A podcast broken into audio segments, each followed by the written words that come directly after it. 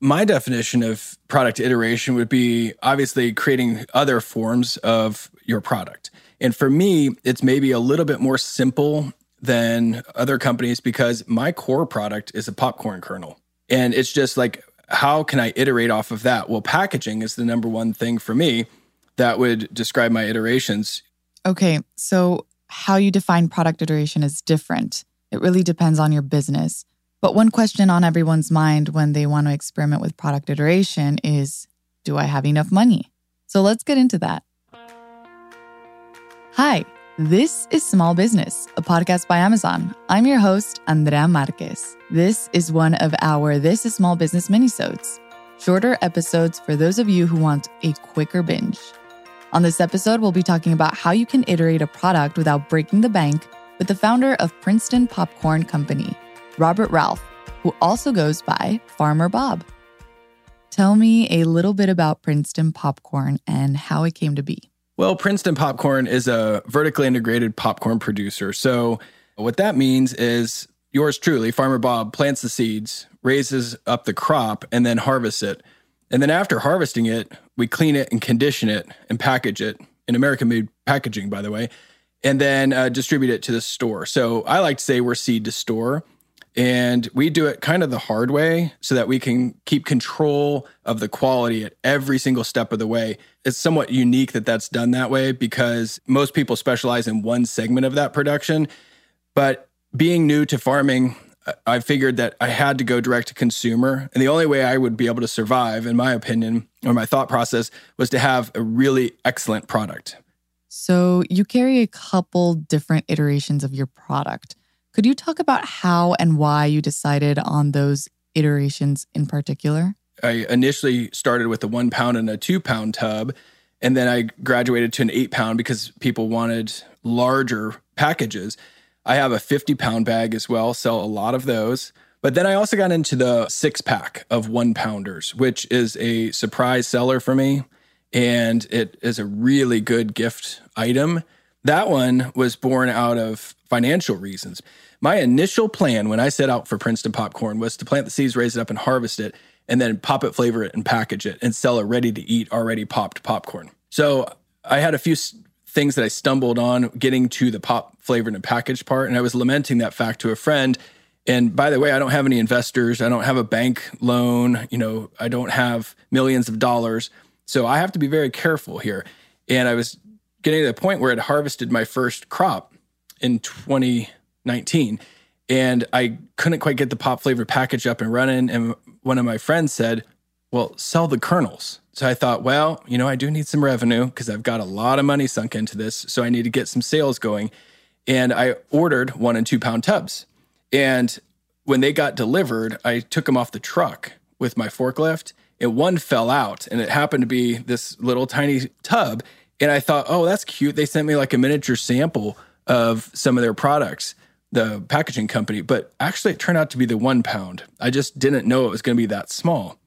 And I thought to myself, I can't sell that. Like, there's no way I can sell that. I'm embarrassed to sell something so small. That's that's one pound, but I just bought four thousand of them, so I've had to do something. So I did the one pound and the two pound, and I will tell you, I sent like a dozen of each up to Amazon for FBA, and I thought, well, if they don't sell in six months, I'll call them back.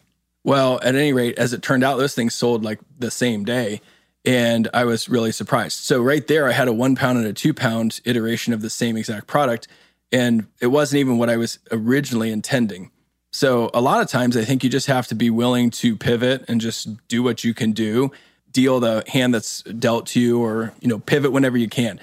And then I ended up getting the eight pound idea because it was just more economical for customers and they really liked the product and they, they didn't want to just keep buying one pound tubs or two pound tubs. So that was a different scenario. The customers, ultimately, they're in charge. They'll tell you what to do. Am I right to think that you knew that you'd arrived at the desired result because it was selling, or were there other factors that played into you knowing that? Certainly the sales matter, but also customer comments. So people can be since they're doing it on the internet, very revealing and unguarded on what they say in a product review or email directly on my packaging, I say, hey, here's my email address. Email me if you have any problems popping it. Okay.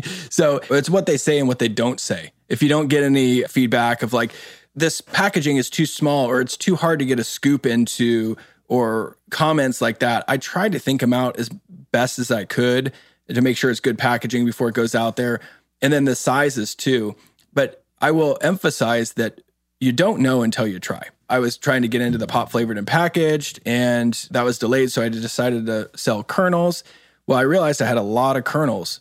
So then I ordered in some 50 pound bags and then I packaged the popcorn into it and I sent those off to Amazon thinking, much like the one and two pound, hey, if they don't sell, uh, take them back. It's a wild seller. People love that popcorn in the 50 pound bag. It's obviously the best value. It's a lot of popcorn. So that one was just literally experimentation but I do know that my customers love it.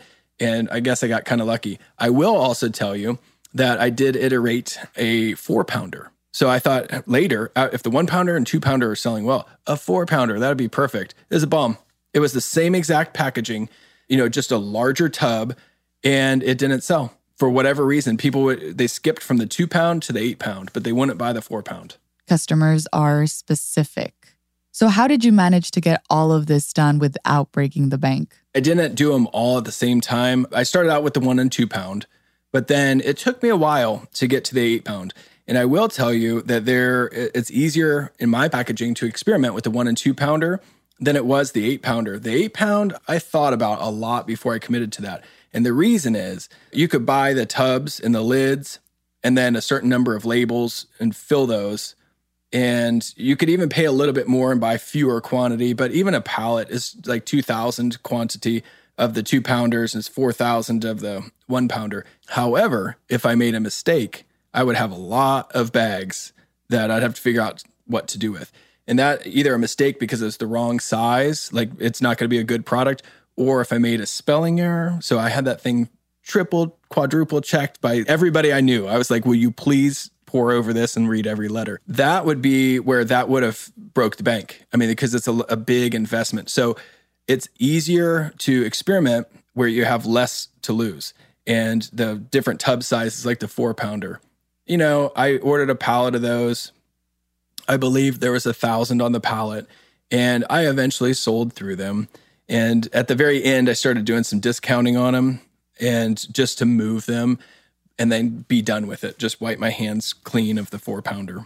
So, you know, just don't risk too much, is what I would say in the experimentation phase. And then it's okay also to order fewer quantities, pay a much higher price, and it's not that economical, but you're in the experimentation phase. So maybe you're not gonna be as efficient, but you can figure out winners and losers. And then if you got one that you think is really, or it's proving out to sell really well, then order big. Try to get the per unit cost down. I think that a clear tip here is don't break the bank quite yet while you're experimenting, but leave room to experiment. And what I got from that as well was during the experimentation phase, it's okay to buy less of something like packaging, even if it's more expensive, because you still have storing fees to worry about and what you'll do with it if it doesn't sell. So making sure that you get a good amount of tests, but not too much and not too little, right? Yes. And give yourself some latitude too. You're going to make mistakes. And you know what? If I produced this eight pounder, for instance, and it didn't work, okay, it didn't work. At least you know now. And if you haven't bet the farm, no pun intended, then you know you'll live. Just lick your wounds, move on, and you're just that much smarter. But don't stop trying. You got to keep trying and don't give up and allow yourself to fail on some of these things. You know, the four pounder was a great example. This six pounder was actually the opposite. The six one pounder, six pack, was a surprise success. I'm thinking about putting three two pounders together in a three pack and see how that goes. I would presume if the two pound is our number one quantity seller and the six pack of the one pounders is a uh, hot product, that a three pack of the two pounders would work too. But I don't know. I could come up and find out that that's a dog. Nobody wants it. But that's no big deal. I could retreat out of that pretty easy. That was Farmer Bob, founder of Princeton Popcorn Company, talking about how to iterate your product without breaking the bank. As always, here are some key takeaways. One, product iteration is different for every business. You don't have to create an entirely new product. It could just come down to quantity or even packaging. I loved Farmer Bob's idea to take inventory that he already has and sell them in a pack of six. Two, keep a close eye on sales and customers. Ultimately, your customers are going to decide what product stays and what goes. So make sure you try to get feedback through comments or via email. Three, don't be afraid to experiment, but also be really careful with taking risks. Maybe consider buying less quantity, even if it's a little bit pricier. And this leads us to four, it's okay to fail. Put that into account while you're experimenting and make sure that you're not betting the farm on that iteration.